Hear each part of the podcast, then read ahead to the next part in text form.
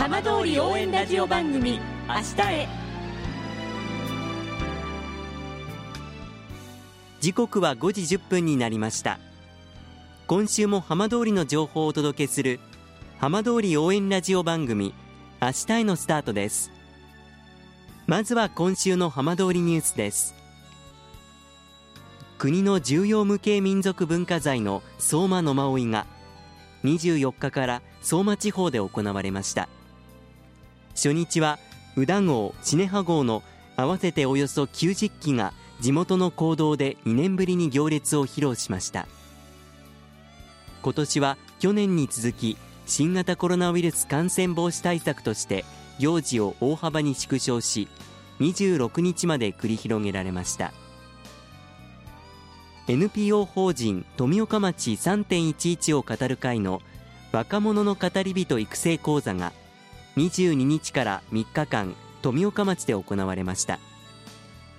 大学生が語り部としての心構えや原稿作成の方法を学びました。震災と原発事故の体験や語り部のノウハウを若い世代につなごうと初めて開かれました。さて毎週土曜日のこの時間は浜通りのさまざまな話題をお伝えしていく15分間。震災と原発事故から10年。ふるさとを盛り上げよう。笑顔や元気を届けようと頑張る。浜通りの皆さんの声。浜通りの動きにフォーカスしていきます。お相手は森本洋平です。どうぞお付き合いください。浜通り応援ラジオ番組明日へ。この番組は地球を守る未来をつくる東洋システムがお送りします。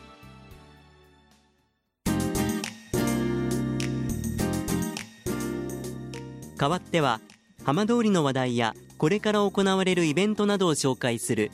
浜通りピックアップです。今週は富岡町で町民から愛されるピアノについて富岡町文化交流センター学びの森の猪狩光信さんにお話を伺います。猪狩さんよろしくお願いします、はい、よろしくお願いいたします。今日は富岡町からピアノのお話ということなんですがあのそちらには立派なピアノがあるそうですがどんなピアノなんでしょうか？えーと、富岡町にはグランドピアノスタインウェイが置かせてあります。まあ、スタインウェイというとまあ名機ですよね。はい。あのどういった場所にこのピアノあるんでしょうか？えーと、富岡町の障害学習課学びの森の方に、えー、ピアノありまして、ええ。はい。えー、と一応貸し館であの皆さん弾けるようになっておりますこのピアノはもともと富岡町にあったものなんですか？はい、えー震災前に富岡町学びの森にあったんですけれどもあの震災で、えー、と郡山の方に一度避難してそこからまた富岡町に戻ってきた形です。ピアノ自体も、まあ、町民の皆さんと一緒に避難をされたんですか？そうなんです。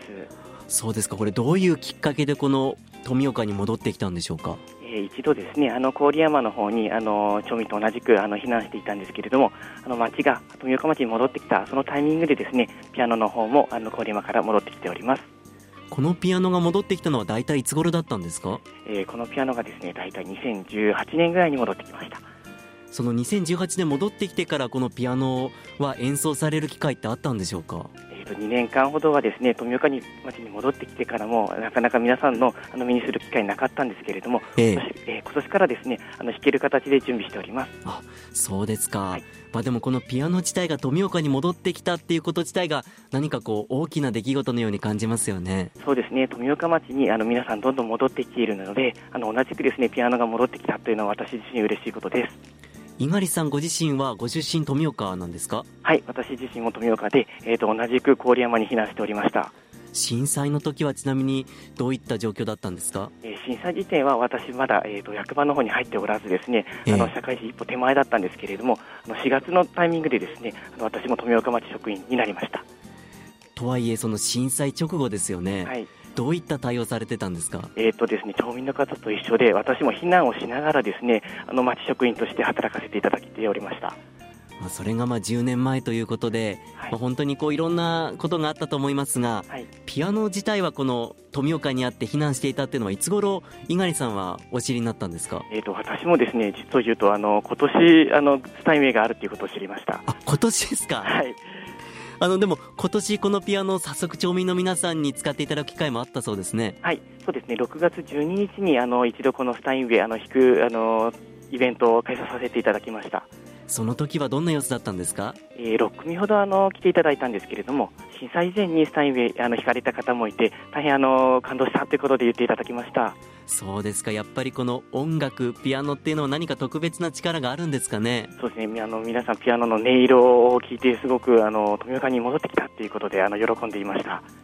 あの今回、またそのスタインウェイを弾くことができるイベントがあるそうですね。はい、えーと、これからもですねあのこのスタインウェイあの皆さんに弾いていただける機会、あの音色を聞いていただける機会を作っていきたいと思います。はいえちなみに今ですと予定はいつ頃なんでしょうか、えーと、今は、えーと、今回、あのスタインウェイ、あのー、弾かせていただくイベントが8月21日を予定しております。はい、こちらどういった内容になりますか、えーと、午前、午後の部に分かれておりましてあの午前はですねあのご家族や関係者のみの方であの自由にですねあのスタインウェイ弾いていただけるイベントになっておりまして、はい、えー、午後の部は、えー、大ホール、えーと、一般開放しまして弾いていただくだけでなくてですねあの一般の方がそのピアノを聴いていただける機会も設けております。じゃあより多くの方がこのピアノに接することができるわけなんですね。はいそうですあのこのピアノが戻ってきたというのを改めてこの猪狩さんはどんな思いで受け止めていらっしゃるんですか？私自身あの同じくですね避難して富岡に戻ってきているのであの私自身のような気持ちがしております。そうですか。やはりこう町民の皆さんにとっても特別なんでしょうね。そうですね。あの町民にとってあの大事なピアノになっているかと思います。今後このピアノはこの富岡町にとってはこうどんな存在になっていってほしいですか？ね、あのすごくいいピアノなのでですねあのこれから先もですねどんどんですね弾いていただいて本当の名機にしていきたいと思います。猪狩さんどうもありがとうございました、はい、ありがとうございました。今回のイベントについて詳しくは学びの森のホームページをご覧ください。なお新型コロナウイルスの状況によってはイベントの変更などもあるということです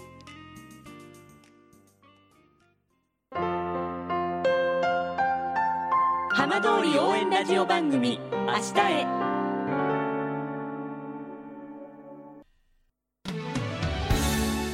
浜通りの情報をたっぷりでお送りしてきました。浜通り応援ラジオ番組明日へ。放送した内容は一部を除きポッドキャストでもお聞きいただけます。ラジオ福島のホームページからぜひチェックしてみてください。この番組は地球を守る未来をつくる東洋システムがお送りしました。